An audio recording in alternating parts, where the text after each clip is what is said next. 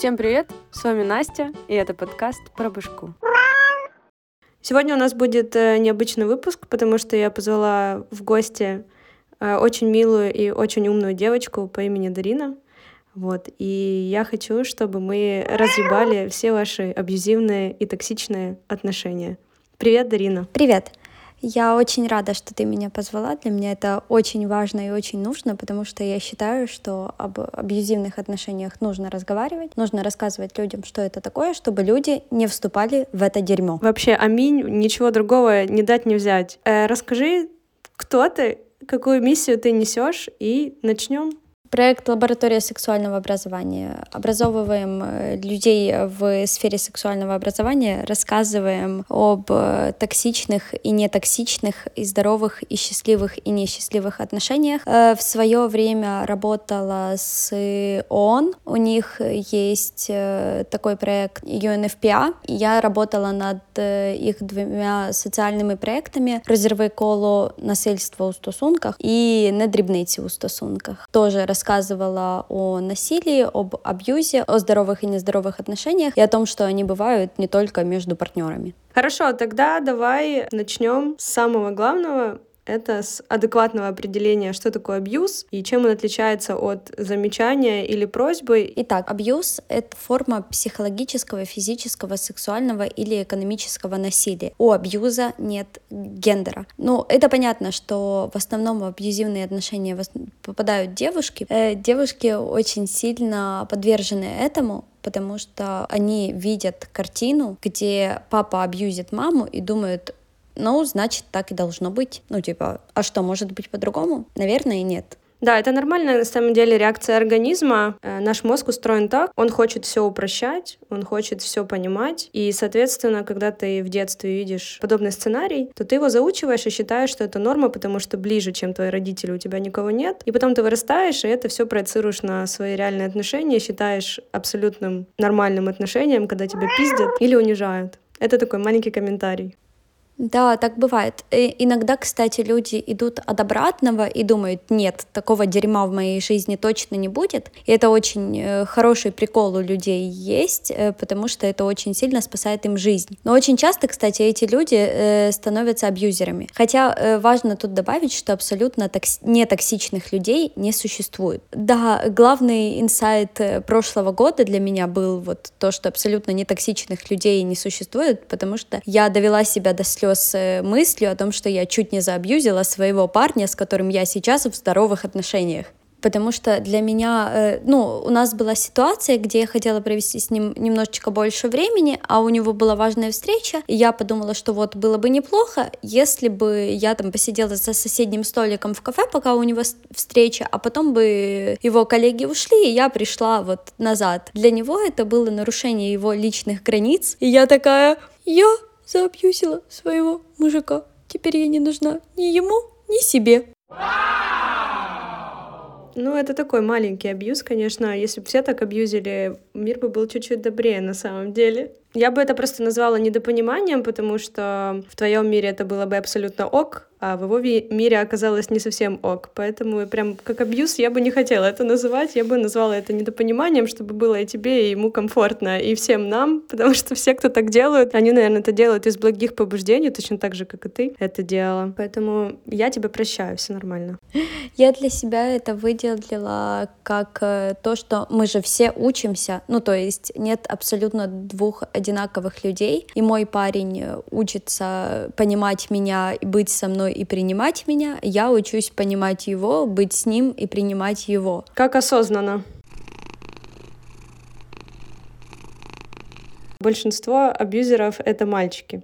Как ты думаешь, почему, кстати, так происходит? Во-первых, э, семья. Ну, э, я приверженец того, что все, что у нас есть, все комплексы, все недопонимания, все недопонимания с собой и с миром — это из детства. Во-первых, семья. Если мальчик либо девочка видели такую картину в семье, то мальчик думает, ну, папа бьет маму, окей, наверное, так нужно. Девочка думает, ну, папа бьет маму, окей, значит, наверное, так нужно, чтобы меня тоже били. Вот, так не нужно.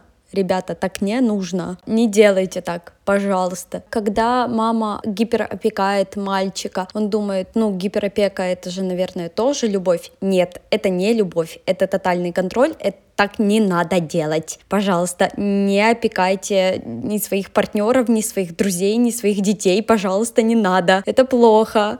Да, это абсолютно верно, но это часто происходит еще потому, что про опеку конкретно девочка или мальчик берет на себя роль родителя, по каким-то причинам. Это такая уже тема более еще созависимых каких-то отношений. И им супер комфортно так жить до поры до времени, пока кто-то не подрастает и понимает, что как бы хватит меня опекать, я тебе как бы не ребенок, дай мне чуть-чуть свободы. И на этом фоне начинается вот этот классический абьюз. Нет, ты не пойдешь, нет, ты останешься дома, ты не можешь переписываться, а кто тебе написал, а покажи телефон, а с подружками ты не выйдешь, а ты с друзьями не пойдешь. И вот эти дальше мои любимые манипуляции — это лучшее вообще, что может быть у человека человечества. Это так ужасно на самом деле. Вот ты не пойдешь, ты не можешь, э, ты не можешь переписываться, ты не можешь ходить, а потом ты не можешь ходить э, не только с друзьями на вечеринку, а еще и не можешь ходить на работу, и ты становишься экономически зависим от партнера, и потом ты не можешь уйти, и тебе больно, и плохо, и ты уже хочешь уйти. Ты думаешь, боже, ну как бы это сделать, а у тебя нет возможности. Кстати, это ответ на вопрос вот этих вот всех людей, которые говорят, ну почему бы просто не уйти от абьюзера? Ты не можешь. Ты не можешь, потому что ты зависим эмоционально,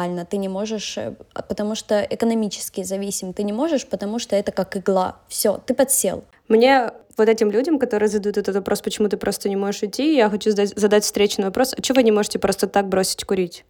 В чем дело? Это же так просто. Это же проще, чем быть в абьюзивных отношениях. Ну, реально, ребята, come on. Это все так просто, это все так прикольно, но как бы не так просто, как оказалось. Но давайте поговорим о том, как их понять, что это абьюзивные отношения, и можем кстати, рассказать примерчики. Вот эти вот э, тревожные звоночки.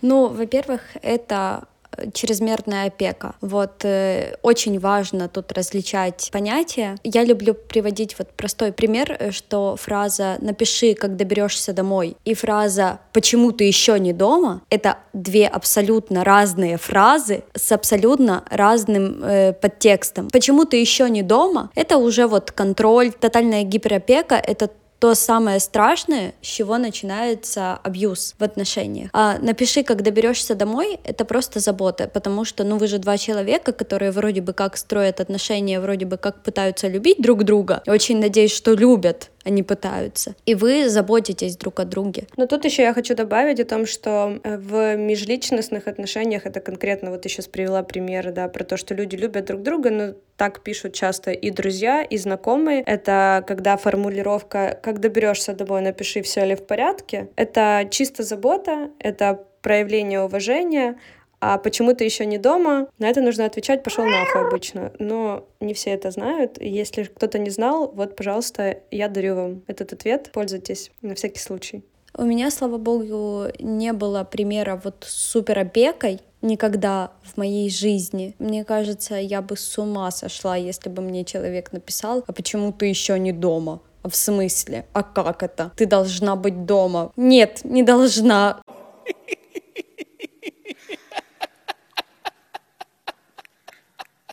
Нет, это, это даже я бы не назвала это гиперопекой. Это не очень умные, образованные люди, закомплексованные, которые выросли в условиях патриархата, если мы говорим о мальчиках. А, а если мы говорим о девочках, то это девочки точно так же, которые хотят все контролировать в мире и с негативного ключа, потому что живут в страхе того, что, э, идя по улице, их парень резко влюбится в другую девочку, сразу же ее бросит, унизит как-то и влюбится в эту принцессу и родит с ней 300 тысяч детей, и они будут жить долго и счастливо. Но еще ни разу не было в примере в жизни когда ты кого-то ограждаешь от общения, и чтобы этот человек этого не делал. Потому что рано или поздно все ваши запреты покатятся в пизду, прошу прощения, и человек сделает все равно то, что он считает нужным, потому что он уже вырос, он взрослый, он совершеннолетний, и вот эти вот все прикольчики с опекой, с мамой никому не нужны, как бы мы не любили мам.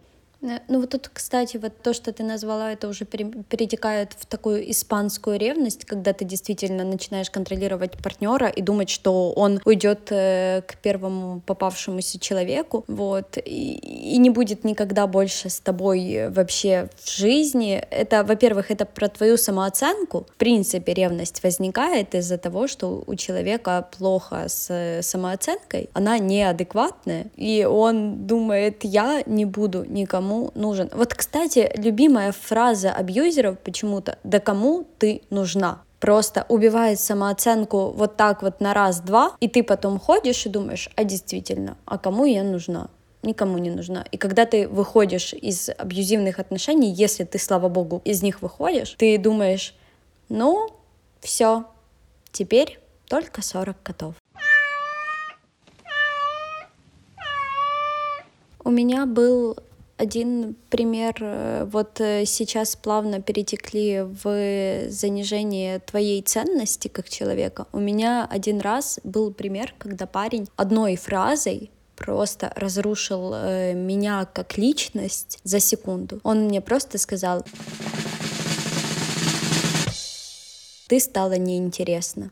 И все. И у меня вот уже два года, уже третий идет, у меня комплекс, что я буду никому не интересна, и я не могу остановиться в развитии. Это странно звучит, но я считаю, что человек, если ему нужно остановиться и передохнуть, выдох. Он может это сделать, он может остановиться на день, два, на три, на месяц, насколько, сколько ему нужно. А я из-за того, что вот человек одной фразой заабьюзил меня, теперь я не могу остановиться, не могу выдохнуть, и у меня жизнь такая вот уже на грани выгорания. Я думаю, боже, ну когда же это уже прекратится, когда я перестану бояться стать неинтересной. И это очень сильно сказывается на нынешних отношениях, потому что я реально время от времени говорю партнеру, я же до сих пор интересная, правда? Скажи мне, что я интересная. И он мне все время говорит, ты самый интересный, ты самый интересный человек на свете, пожалуйста, успокойся, мне с тобой всегда интересно разговаривать, ты самая лучшая. И думаю, фух, слава богу, но этого мне хватает ровно на один день.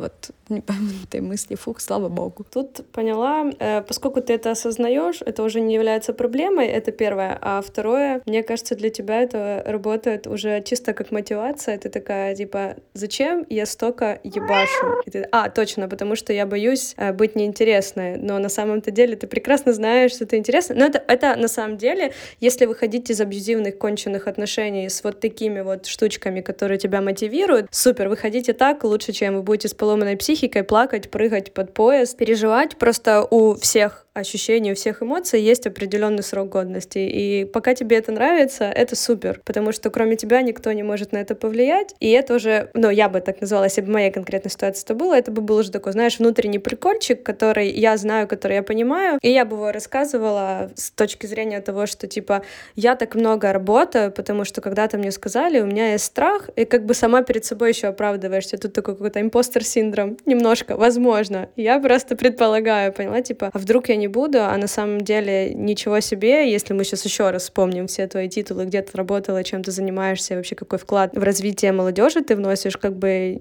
нихуя себе. Поэтому маленький тебе комплиментик такой. На самом деле я считаю, что самое сильное слово — это слово «нет», потому что ты в одночасье можешь разрушить абьюзера одним словом. Когда он переходит твои границы, ты просто говоришь «нет», и все. Если он не слышит э, твоего нет, то ты можешь сказать еще раз и еще два, а если он не слышит, то это уже, ну точно, надо съебываться. Да, я, кстати, недавно размышляла на эту тему, что как все просто завязано на слове «нет», потому что оно останавливает 90% людей от любого телодвижения. Я не говорю сейчас за какой-то негатив, за все что угодно. Ты хочешь есть? Нет. То есть на самом деле, если я хочу сейчас накормить кого-то, и я приготовила еду, а человек сказал мне нет, у меня хватит сил заставить его насильно поесть. Но он просто сказал фразу «нет», и она для меня стала мотивацией не делать этого. Ты хочешь сегодня куда-то пойти? Нет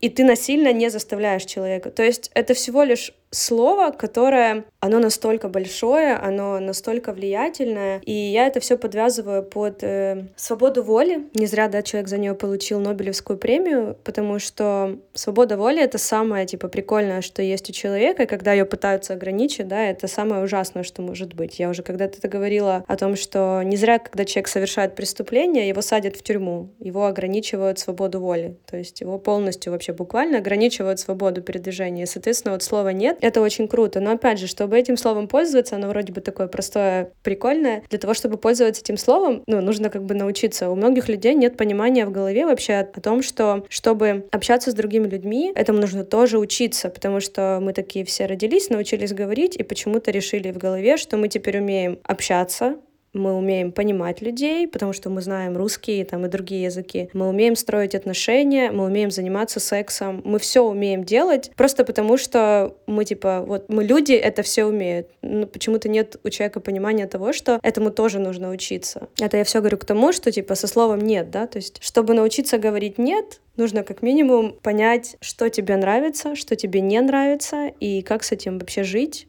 и в какую сторону двигаться. Для этого я всегда всем советую, рекомендую не заводить отношения в 16, в 17, в 18 лет и потом встречаться по 10 лет. Меня это всегда дико вымораживает, потому что вы дети, буквально как бы все не пытались ерепениться или не ерепениться, вы ничего не знаете. Никто, вообще 90% людей, я практически уверена, что не знают, что такое половая конституция, и они встречаются в 15, 16, 17 лет с парнем, а у них допустим, разная половая конституция, у кого-то она там началась в 12 лет, потому что она сильная, да, у кого-то в 18, потому что она очень слабая, и они никогда не сойдутся на почве секса, и это начнет просто развиваться в какой-то бесконечный конфликт, и потом начнутся разговоры о том, что я простречалась 5 лет с парнем, э, но мы с ним никогда не спали, ну, типа, два раза за 5 лет, но просто секс — это не главное. Ребят, нет, это не главное, но это одна из составляющих жизни, которая как бы важное для кого-то, может, для вас меньше, для кого-то больше. Вот, это я все говорю к тому, что нужно учиться общаться с людьми, нужно учиться общаться с собой, и чем больше человек сам себя понимает, естественно, тем меньше он будет попадать в эти абьюзивные отношения.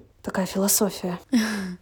Я заметила, что вот проблема со словом «нет» почему-то есть только у ребят э, с, со стран бывшего СНГ. Я не знаю, как это работает. Может, это нам родители внушали еще вот это вот постсоветское. Может, это потому, что мы росли так, когда мы не могли сказать «нет» в школе, мы не могли сказать «нет» в садике, мы иногда не можем сказать «нет» в универе. Хотя, ну, мне повезло, я попала в универ, где я могу сказать «нет», выс высказать свое мнение. Мне за это ничего не будет, меня, в принципе, и учат это делать. В школе у меня часто были ситуации, когда я говорила «нет», и мне затыкали рот буквально, потому что нет, ты не можешь так говорить, у тебя недостаточно прав. Нет у меня достаточно прав, чтобы сказать вот это вот заветное слово из трех букв, не хуй, не путать. Чтобы его сказать и чтобы заявить о себе. Это очень важно. И почему-то, ну вот реально, у нас есть проблемы, и нам стыдно сказать нет. Это самое страшное вообще, что есть в этом мире. Тебе стыдно сказать нет. Ты просто, ты думаешь, нет, я не хочу идти на эту вечеринку, потому что мне не нравится там компания. Я, потому что у меня режим сна. Я ложусь спать в 11 вечера. Привет, я Дарина, и я на всех тусовках засыпаю в 11 приятно познакомиться. Ну, я очень часто э, говорю нет в сторону тусовок, но я знаю кучу людей, которые говорят, я так не хочу туда идти, мне так не нравятся эти люди, я так, я так не хочу видеть их всех, я чувствую себя плохо после того, как я встречаюсь с этими людьми, и они все равно идут, потому что, ну, я же уже пообещал, ну, как-то будет неудобно, некрасиво удобно и красиво. Скажи «нет» и не чувствуй за это стыда. Это единственное слово, за которое не нужно извиняться. Слушай, я с тобой согласна. А, а насчет того, что у пост СНГшного пространства это сто процентов э, мой личный пример. Я такое юношество все провела со своей бабушкой, и лет в 15 у меня начинались приколы в школе, когда там против меня получилась моя классная руководительница и пыталась э, всю школу, всех учителей как-то там подговорить против меня. Это все очень мило, все классно, э, но когда я приходила домой и рассказывала бабушке все эти приколы нашего городка, единственный совет, который она мне давала, молчи ничего не говори, молчи. Хорошо, что я его не слушала, и я как-то всегда э, задаю себе вопросом, если я сейчас скажу нет, что от этого произойдет? Меня мама наругает, ну просто у меня хорошие отношения с мамой, да? Нет, меня мама за это не наругает. Come on, я говорю нет. Пойдем в кино? Нет, я не хочу. Я хочу... Какая разница вообще, что я хочу? Я хочу не идти в кино, вот так вот, да? То есть я хочу сейчас не идти в кино. Как бы твои ожидания не мои обещания. Вот и все. И от того, что ты придешь или не придешь на какую-то вечеринку, хорошо, если это вечеринка из двух людей, у вас романтический ужин, тут еще можно задуматься. Если ты приходишь на тусовку э, в ущерб своему сну, а спать нужно минимум 8 часов в день для того, чтобы ваше тело не разрушалось и вместе с ним не разрушалась психика, то это прикольно, это осознанность, это взрослость, и это нормально. Поэтому говорить нет круто, попробуйте. И запомните, мы не Эльза из холодного сердца. Вот это вот молчи, терпи, от всех укрой, не надо так.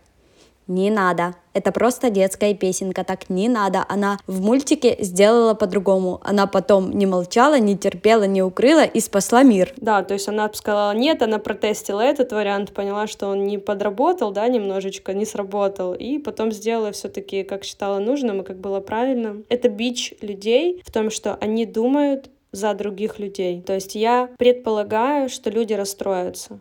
Вместо того, чтобы спросить наверняка, все они живут вот в мире того, как они за них ответили, расстроились уже, и люди на себя уже это приняли и почувствовали вину на пустом месте. Я думал, что ты расстроишься, что я не приду. А чувак такой, а, тебя не было, sorry, я даже не заметил, come on. И никто из вот этого, из этой ситуации никогда не делает никакого вывода. Ну, потому что люди не умеют оборачиваться и смотреть на себя. Чем больше я смотрю интервью каких-то серьезных людей, взрослых, известных, которые являются модным словом инфлюенсерами сейчас, они все до сих пор крутится вокруг вот этой вот херни насчет измен, насчет абьюза. Ну а как ты можешь пойти? Такая-то же муж, такая-то же жена, но я же не должна, я не должен. Вот эти вот какие-то должностные обязательства, которые они на себя возложили, опять же, не спросив у второго человека. Мне очень нравится, когда я веду диалоги с ребятами. Ну хорошо, вот твой чувак ушел с друзьями гулять, а ты на него обиделась, да? Да, почему ты обиделась? Ну потому что мне это не понравилось. А он знал о том, что тебе это не нравится, но он должен был понять, понять, а почему, как. Он должен был прочитать мысли или, или как это должно было произойти. То есть я не понимаю, почему люди никогда не обсуждают подобные вопросы, но всегда обижаются на это. Никто не учится разговаривать. Это то, о чем я говорила ранее. Никто не хочет учиться разговаривать. Все считают, что другие люди должны читать их мысли, они им обязаны. По факту обязан. Ничего он не обязан. Обязан. Поэтому, ребят, научитесь говорить. Да, научитесь разговаривать. Разговаривать можно ртом. Типа, это просто ты открываешь рот, напрягаешь мышцы и разговариваешь. И говоришь то, что ты чувствуешь. У меня э, есть прикол, я иногда не могу проговорить все в моменте, потому что меня могут захлестнуть эмоции. Я очень сентиментальный, эмоциональный человек, и я могу расплакаться вот так вот просто. Вот просто я говорю слово, и у меня уже вот тут вот комочек в горле, и я такая... «Ну, и я иногда ухожу, и проговариваю все потом. Ну, это нормально, то есть ты говоришь человеку, я сейчас не готова поговорить, мы перенесем наш разговор на 10 минут позже или там на завтра. Окей, окей, но это не значит, что при этом при всем нужно обижаться и не давать человеку возможности проявить себя так, как он может. Опять же, вот это и есть абьюз, когда вот у тебя такая особенность, ты сентиментальная, да, а я, допустим, вообще не сентиментальная. Если бы мы были с тобой в отношениях, и я была бы абьюзером, ты бы вот начала плакать, а я бы начала на тебя орать за то, что ты не можешь сейчас нормально поговорить, ты какая-то тютя-вятя, ты постоянно ноешь, и все, и ты себя будешь чувствовать еще более виноватой. То есть абьюз еще не забываем, что это такой моментик, когда помимо того, что принижают все ваши достоинства, помимо того, что вас ни за кого не считают, ни человеком, кому ты будешь нужна, ты неинтересная, э, пытаются в чем-то обвинить, в чем вы не виноваты, навесить это. Есть еще такая штука, как непринятие, да, то есть человека вообще в целом. Есть, э, я когда-то читала очень классную историю про совместимость партнеров, и там э, смысл был в том, что люди совместимы, и это очень прикольно показывалось э, через э, призму того, что вот одна женщина, она когда злится, бьет тарелками об стену, и ее мужчина, он думает, ну слава богу, хоть бы не плакала, просто, пожалуйста, хоть бы ты не плакала. А другая женщина рыдает просто, и другой мужчина подходит, обнимает ее, она успокаивается, и он думает, слава богу, что она не разбила посуду посуду. Тут тоже важный момент. Нужно разговаривать, нужно говорить «Привет, меня зовут так-то». Когда я злюсь, я плачу, бью тарелки, не знаю, ухожу в другую комнату, замыкаюсь в себе, иду гулять, я ни с кем не разговариваю, или я высказываю все, что я думаю, ты можешь просто вот так вот в одне вухо влетіло, з іншого вилетіло. Ты можешь, ну, делать то, что тебе нужно. И партнер говорит, окей, когда я злюсь, я, и проговаривать свои моменты, чтобы вы изначально знали, к чему нужно быть готовым. Да, потому что, опять же, никто не экстрасенс, никто не должен знать, как вы реагируете на что-либо, как вы к чему-то относитесь. Для того, чтобы это узнать, нужно об этом сказать. Вот и все. Это как бы такие супер простые вещи, как я всегда в своих подкастах говорю. Если вы вдруг обнаружили синдром самозванца, он вам мешает жить, пойдите к психотерапевту. Это же очевидно, это самое простое, но почему-то люди хотят обратиться в магическое мышление, почитать гороскоп, хотят раскинуть карты Таро, вместо того, чтобы просто признать проблему и пойти ее решить. Это типа легче. Это пост СНГ пространство, я считаю. Для меня, ну вот типа я не понимаю, почему наши родители родители, не знаю, как твои, мои родители, вот, они не, не понимают и не принимают, зачем нужны психологи и зачем нужно ходить к психологам. То есть, типа, это твоя проблема, ты можешь разобраться сам на крайний случай у тебя есть кто-то из родных. Но кто-то из родных — это, во-первых, заинтересованное лицо, всегда заинтересованное лицо, а во-вторых, кто-то из родных не поможет тебе решить твою проблему совсем никак, потому что у него нет для этого возможностей и знаний. Просто никак и никогда этого не будет. А если твоя проблема — это твои родные? Опа, и что тут дальше делать? Идти и рассказывать маме о том, что она абьюзила меня всю жизнь. Кстати, об этом. Есть же абьюз за пределами межличностных отношений, да, он же есть еще в обычной светской жизни, между подружками, между друзьями, между людьми в очереди и так далее и тому подобное. Первое, что обычно происходит, когда происходит какой-то конфликт в маршрутке, все переходят на оскорбление тебя как человека. Ты жирная, ты старая, э, ты урод, ты, я не знаю, мразь, ты мужик, ты козел. Это тоже абьюз, это toxic люди. И как бы понятно, что это везде. Просто есть такая штучка, как не принимать на свой счет. Я всегда говорю, принимайте на свой счет только деньги, все остальное по желанию. То есть вот на примере твоем, когда тебе сказали, ты неинтересная. Это прикольно. Я всегда задаю вопрос людям, а, ну вот ты же как-то жил, жила, да, до этого человека. У тебя вообще таких мыслей в голове не было. Потом ты встретила какого-то человека, одного из семи миллиардов, скорее всего, в своем же городе, вот. Теперь почему-то это, этот человек для тебя стал самым, самым значимым, самым важным. Алло, come on. Есть вероятность, что вы когда-то расстанетесь, и следующий человек будет для тебя самым важным, самым значимым, а ты у себя останешься, как и была. То есть человечек уйдет, а ты останешься. Поэтому самоценность — это очень важная штука. И когда тебе какой-то чувачок говорит о том, что ты перестала быть интересной, то нужно подумать в первую очередь о нем и задаться вопросом, что у него вообще в голове, что он может позволить себе сказать такую фразу другому человеку. То есть тут проблемка уже не в тебе, не в том человеке, да, кому это сказали, а в человеке, который это говорит. Потому что, ну, только умственно отсталые так могут делать. в моменте, когда тебе вот это заявляют, тебе очень сложно абстрагироваться и понять в принципе, что сейчас тебя заабьюзили. Вообще, э, я считаю, что абьюзеры, вот это сейчас прозвучит очень грубо, но я считаю, что это максимально правильно. Абьюзеры — это всегда психопаты. Психопатов мы боимся. Почему? Потому что они супер продуманные, в своем мире и непредсказуемые для остальных адекватных людей. Абьюзеры абсолютно капец как полностью продуманные. Просто, ну, вообще насилие имеет четыре стадии, это замкнутый круг. Насилие в отношениях неважно в каких отношениях. Абьюз не имеет э, гендера и разницы в отношениях. Может абьюзить человек, с которым вы живете сейчас, а могут э, абьюзить э, родители. Все мы смотрели сериал «Воронины», и все мы помним пример мамы и Кости, где мама вот прям абьюзила сына своей гиперопекой. Там просто был капец. Я когда смотрела, я смотрела не весь сериал, я смотрела эпизодами, потому что мне взрывало крышу от того, как она она его опекает, и мне было очень больно. Так вот, про четыре стадии. Абьюзеры, они очень продуманные, и вот у нас есть первая стадия, это факт насилия,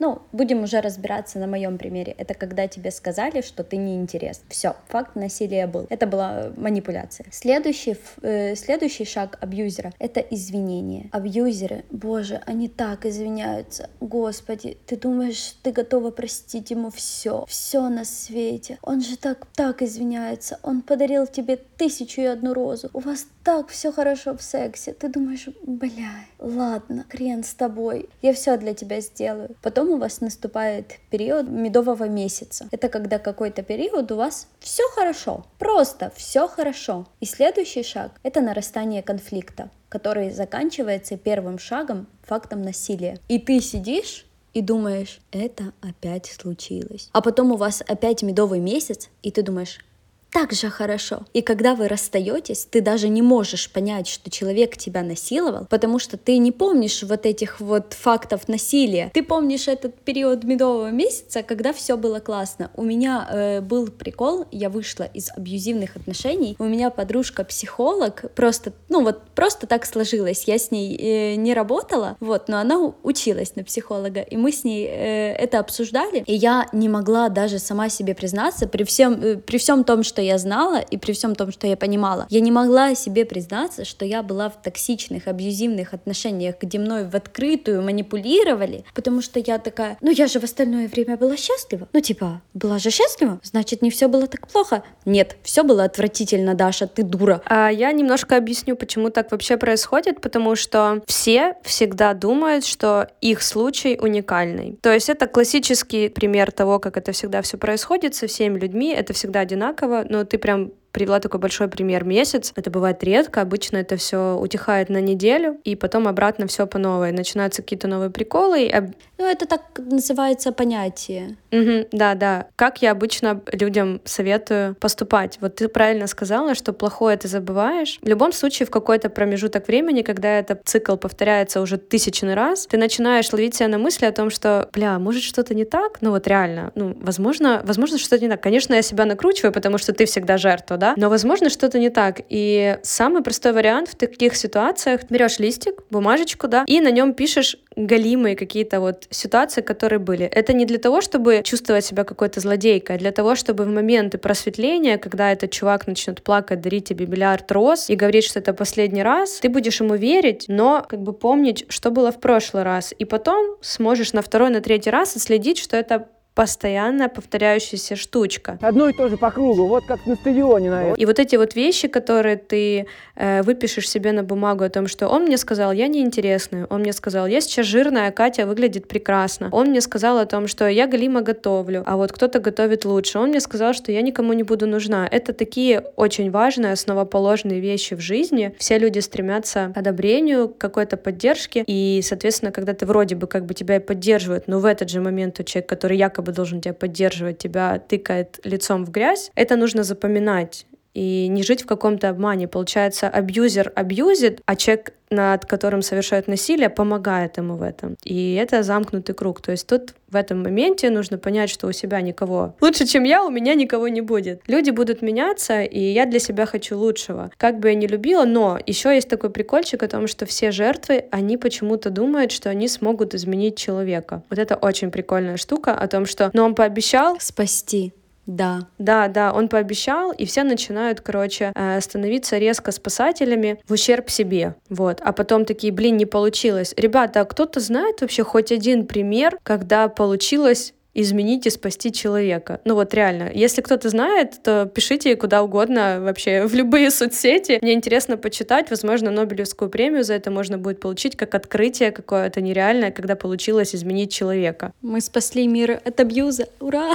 Тогда у меня сейчас такой вопрос. Э, мы все поняли о том, что в отношениях, ну, не понаслышке поняли, бывает абьюз, а бывает ли такая штука, как self-abuse?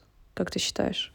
Да, да. Это, это, кстати, вот э, self-abuse, это очень страшно, потому что это может э, дойти до селф-харма, когда ты наносишь себе увечья. То есть, ну, мы же все прекрасно понимаем, что один раз э, чувак тебе сказал, что ты неинтересна, второй раз сказал, что ты никому не нужна, а третий раз э, пизданул тебя по лицу. Так и тут. Ты один раз страдаешь от мысли о том, что вот, я ничего не добился. Второй раз страдаешь от мысли «я ни на что не способен, я дерьмо». А третий раз э, ты наносишь себе какое-нибудь увечье. Это не обязательно режешь вены и пытаешься сделать суицид, но ты вот типа себя царапаешь, режешь, кусаешь, э, и делаешь с собой страшные вещи, потому что вот э, у тебя насильственные проявления к себе. И с этим точно уже нужно идти к э,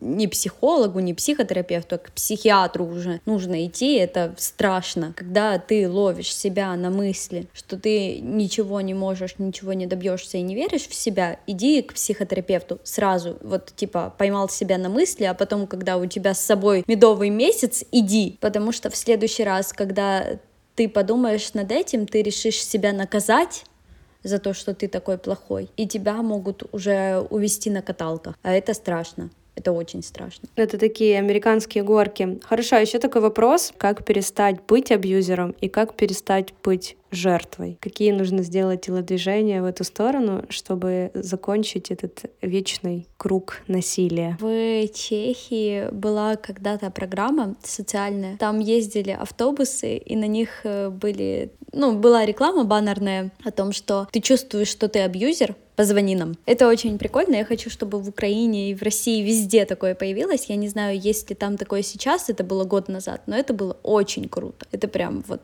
вот максимально в сердечко. Э, как перестать быть абьюзером? Э, сходите к психотерапевту. Как перестать быть жертвой? Э, сходите к психотерапевту. Понятно, что перестать быть жертвой, это, ну, я не могу сказать, что это проще, но ты можешь справиться с этим сам, потому что ты можешь закрыться в себе и начать потихонечку восстанавливать свою ценность, начинать э, потихонечку по кирпичику, по, по, по маленькому камушку, кусочку выстраивать свою самооценку, выстраивать себя как личность, но на это нужно очень много времени, и на это нужно очень много сил. Обычно у нас э, нет ни второго, ни первого, обычно нет еще желания, потому что ты думаешь, ну типа, ну я же жертва, зачем? Со мной же все так, нет, не так. Если ты постоянно попадаешь в абьюзивные отношения, значит, с тобой тоже не все так. Значит, тебе тоже нужно пойти и понять, где у тебя вот этот вот звоночек, из-за которого ты постоянно попадаешься. А когда ты абьюзер, тебе действительно... Кстати, абьюзеры — это тоже люди со сломанной самооценкой почему-то. Часто они очень сильно страдают от э, заниженной самооценки, и они абьюзят человека, потому что они боятся, что человек уйдет. А типа абьюз, ну, мы уже об этом сказали, это игла.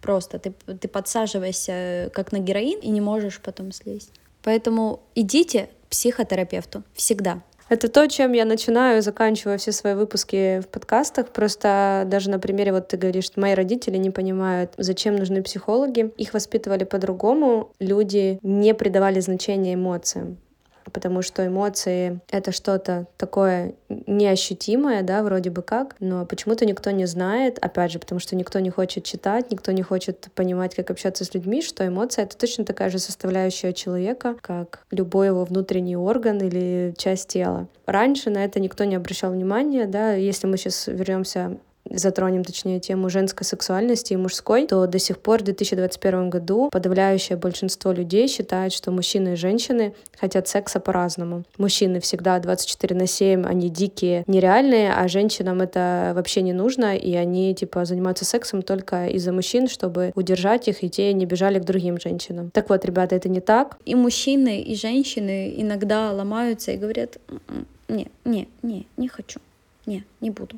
Вот, кстати, пока мы еще разговариваем о сексе и сексуальности, если вы с партнером в постели, и ты говоришь «нет», я не хочу, я устала, я не могу, у меня нет настроения, у меня нет желания, я в конце концов себя плохо чувствую. У меня была ситуация, когда я сказала, у меня болит живот, отойди от меня, а парень не услышал моего нет, и это уже был факт вот прям насилия в отношениях, когда у вас секс против воли одного из партнеров. Нет, активное согласие. Активное согласие — это когда два человека говорят «да». Когда один человек говорит «да», а второй молчит, потому что ему закрыли рот, это не активное согласие, это дерьмо. Если вы видите, что партнер вас насилует, насилует морально и насилует сексуально, насилует вас экономически, то все, там все понятно, нужно бежать.